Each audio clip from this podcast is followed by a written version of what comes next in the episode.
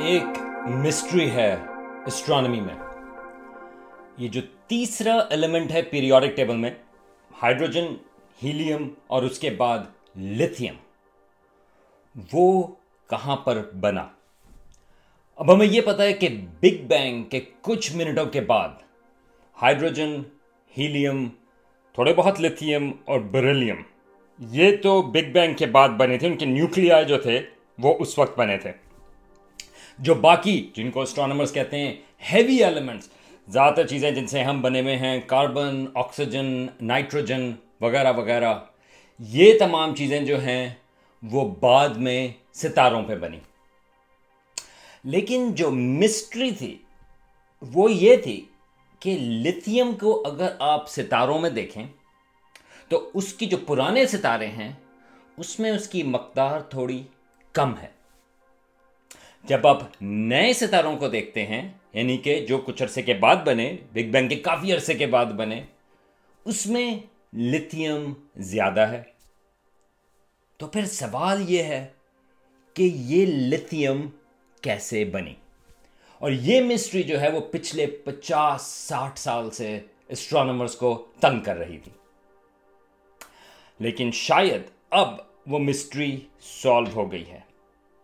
اب لتھیم جو ہے، اس کے آپ کو بیٹریز میں نظر آئیں گی۔ یہ تین وولٹ کی لتھیم بیٹری ہے۔ لتھیم بیٹریز جو ہیں، وہ بڑی بھی ہوتی ہیں۔ وہ آپ کے سولر پاور وغیرہ سے اگر آپ نے جنریٹرز وغیرہ بنانے ہیں، تو اکثر لتھیم کی بیٹریز یوز کرتے ہیں۔ بلکہ لتھیم مائننگ وہ آج کل جو ہے، وہ کافی تیزی سے وہ بڑھ رہی ہے۔ کیونکہ خیال یہ کہ اس قسم کی چیز اب کافی زیادہ استعمال ہوگی۔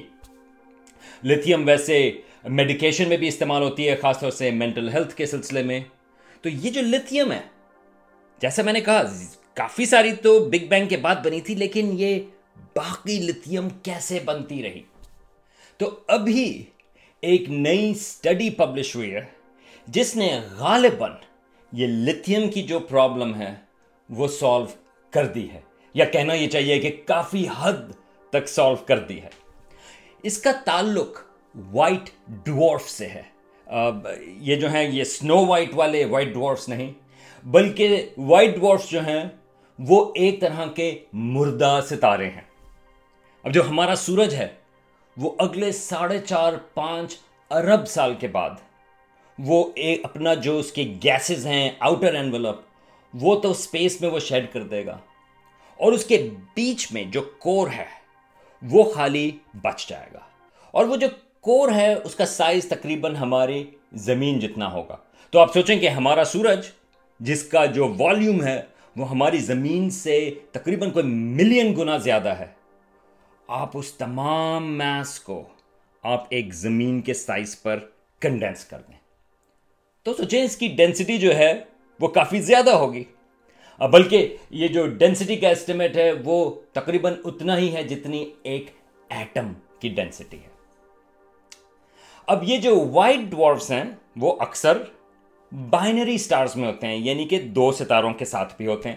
کیونکہ آدھے سے زیادہ ستارے ہماری اپنی کائنات میں، ہماری گیلیکسی میں وہ بائنری سٹارز ہیں۔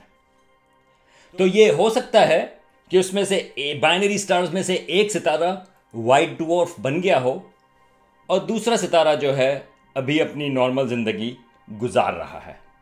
اس قسم کے بائنری سٹارز اسٹرانومرز نے بہت سارے آبزرو کیے ہیں۔ اب یہ جو وائٹ ڈوارف ہے، کیونکہ اس کی ڈینسٹی بھی بہت زیادہ ہے، تو اکثر اس کی ڈینسٹی کی وجہ سے وہ جو دوسرا ستارہ ہے، وہ اس کی گیسز کو کھینچنا شروع کر دیتا ہے۔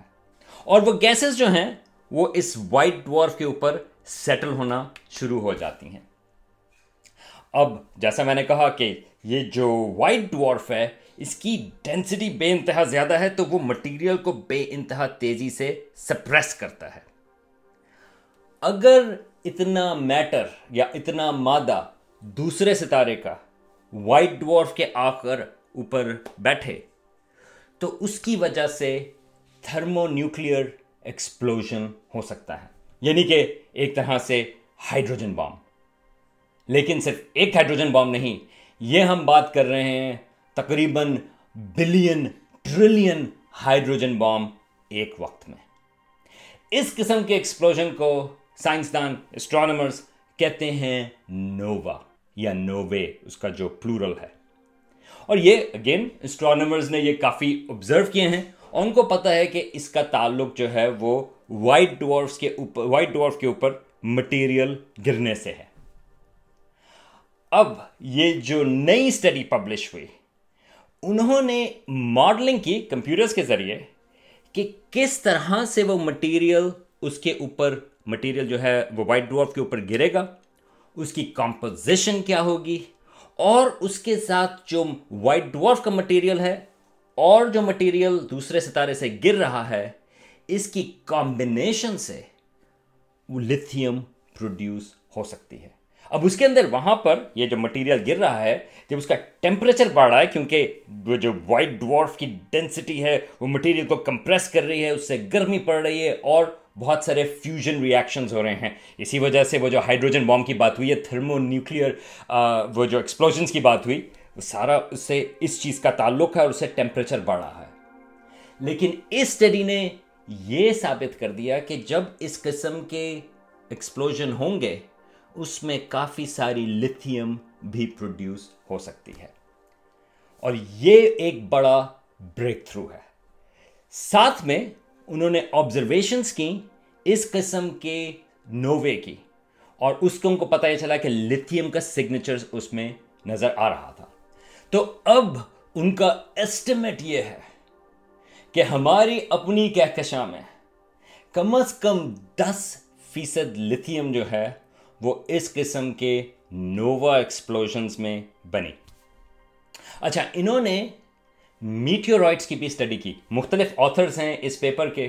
اس میں کچھ ایکسپرٹس تھے میٹیورائٹس کے۔ اب یہ جو پرانے میٹیورائٹس ہیں، یہ پتھر کے پیسز ہیں جو ہمارے اپنے نظام شمسی میں گھوم پھر رہے ہیں، چل رہے ہیں۔ اور جو پرانے والے ہیں، وہ اس وقت بنے تھے جب ہمارا نظام شمسی بنا تھا۔ یعنی کہ ہمارا سورج جو ہے اور زمین وہ آج سے تقریباً ساڑھے چار ارب سال پہلے بنی تھی۔ تو یہ جو کچھ میٹیورائٹس ہیں، پتھر بیسکلی وہ اس وقت ساڑھے چار ارب سال پہلے جو ہے، وہ اس وقت سے گھوم پھر رہے تھے۔ اور جب وہ زمین کے اوپر آ کے گرے تو ہم ان کو اینالائز کر سکتے ہیں۔ اور ان میٹیورائٹس میں لتھیم کے سگنیچرز بھی موجود ہیں۔ تو خیال یہ ہے کہ آج سے ساڑھے چار ارب سال پہلے جب ہمارا سورج جو ہے یا اس کا جو نیبولا تھا جہاں پر ہمارا سورج بنا، اس وقت اس کے قریب بھی کچھ نووا ایکسپلوژن یا نووے ایکسپلوژن ہوئے تھے۔ اس کی وجہ سے وہ لتھیم ہمارے اپنے نظام شمسی کا جو نیبولا تھا، اس کے اندر کنٹامنیٹ ہوا اور ہم اس کی نشا، اس کی جو کچھ نشانیاں ہیں، وہ ہم ان میٹیورائٹس میں بھی دیکھ سکتے ہیں۔ تو خیال یہ ہے ان تمام چیزوں کو لے کنسیڈر کرنے کے بعد کہ ہماری اپنی کہکشاں میں تقریباً پچاس نوے ہوتے ہیں ہر سال۔ کہکشاں ہماری بہت بڑی ہے، لیکن ہر سال اس میں پچاس نوے ہوتے ہیں۔ اب اس میں میں ایک اور چیز کہوں گا۔ ایک سوال یہ تھا کہ یہ جو مٹیریل وائٹ ڈوارف کے اوپر گرتا ہے اور پھر یہ ایکسپلوژن ہوتا ہے، جس کی وجہ سے وہ مٹیریل لوز کرتے ہیں۔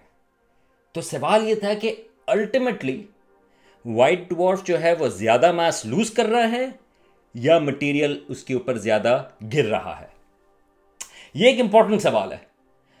اور ان کا اسٹیمیٹ یہ ہے کہ جو نیٹ ریزلٹ ہے مادے کا، جو وائٹ ڈوارف کے اوپر گر رہا ہے، وہ الٹیمیٹلی وہ نیٹ پازیٹیو ہے یعنی کہ زیادہ اس کا جو وائٹ ڈوارف ہے، اس کا میس تھوڑا سا بڑھتا جا رہا ہے، ہلکا ہلکا ہلکا۔ حالانکہ اس ایکسپلوژن میں وہ لوز کرتا ہے میس لیکن اوور آل زیادہ میس اس پہ گر رہا ہے۔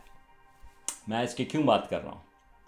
اس کی وجہ یہ ہے کہ یہ جو بائنری سسٹم ہے، اس میں جو وائٹ ڈوارفس ہوتے ہیں، اگر ان وائٹ ڈوارف کا میس یا اس کا مادہ سورج کے مادے سے ایک اشاریہ چار گنا ہو جائے یعنی کہ one point four solar masses تو وہ وائٹ ڈوارف پورا کا پورا انسٹیبل ہو جاتا ہے۔